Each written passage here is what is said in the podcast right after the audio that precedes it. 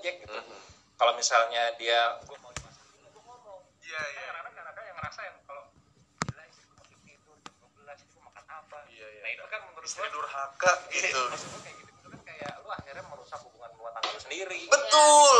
Apa apa kata-katanya apa pun jangan membuat masalah yang tidak ada kan? Iya. betul. Itu itu membuat masalah yang tidak ada. Gitu yang Iya. sebenarnya lu bisa cari solusinya. Cari solusinya. Ngomong aja ngomong kasih tahu gitu. Iya.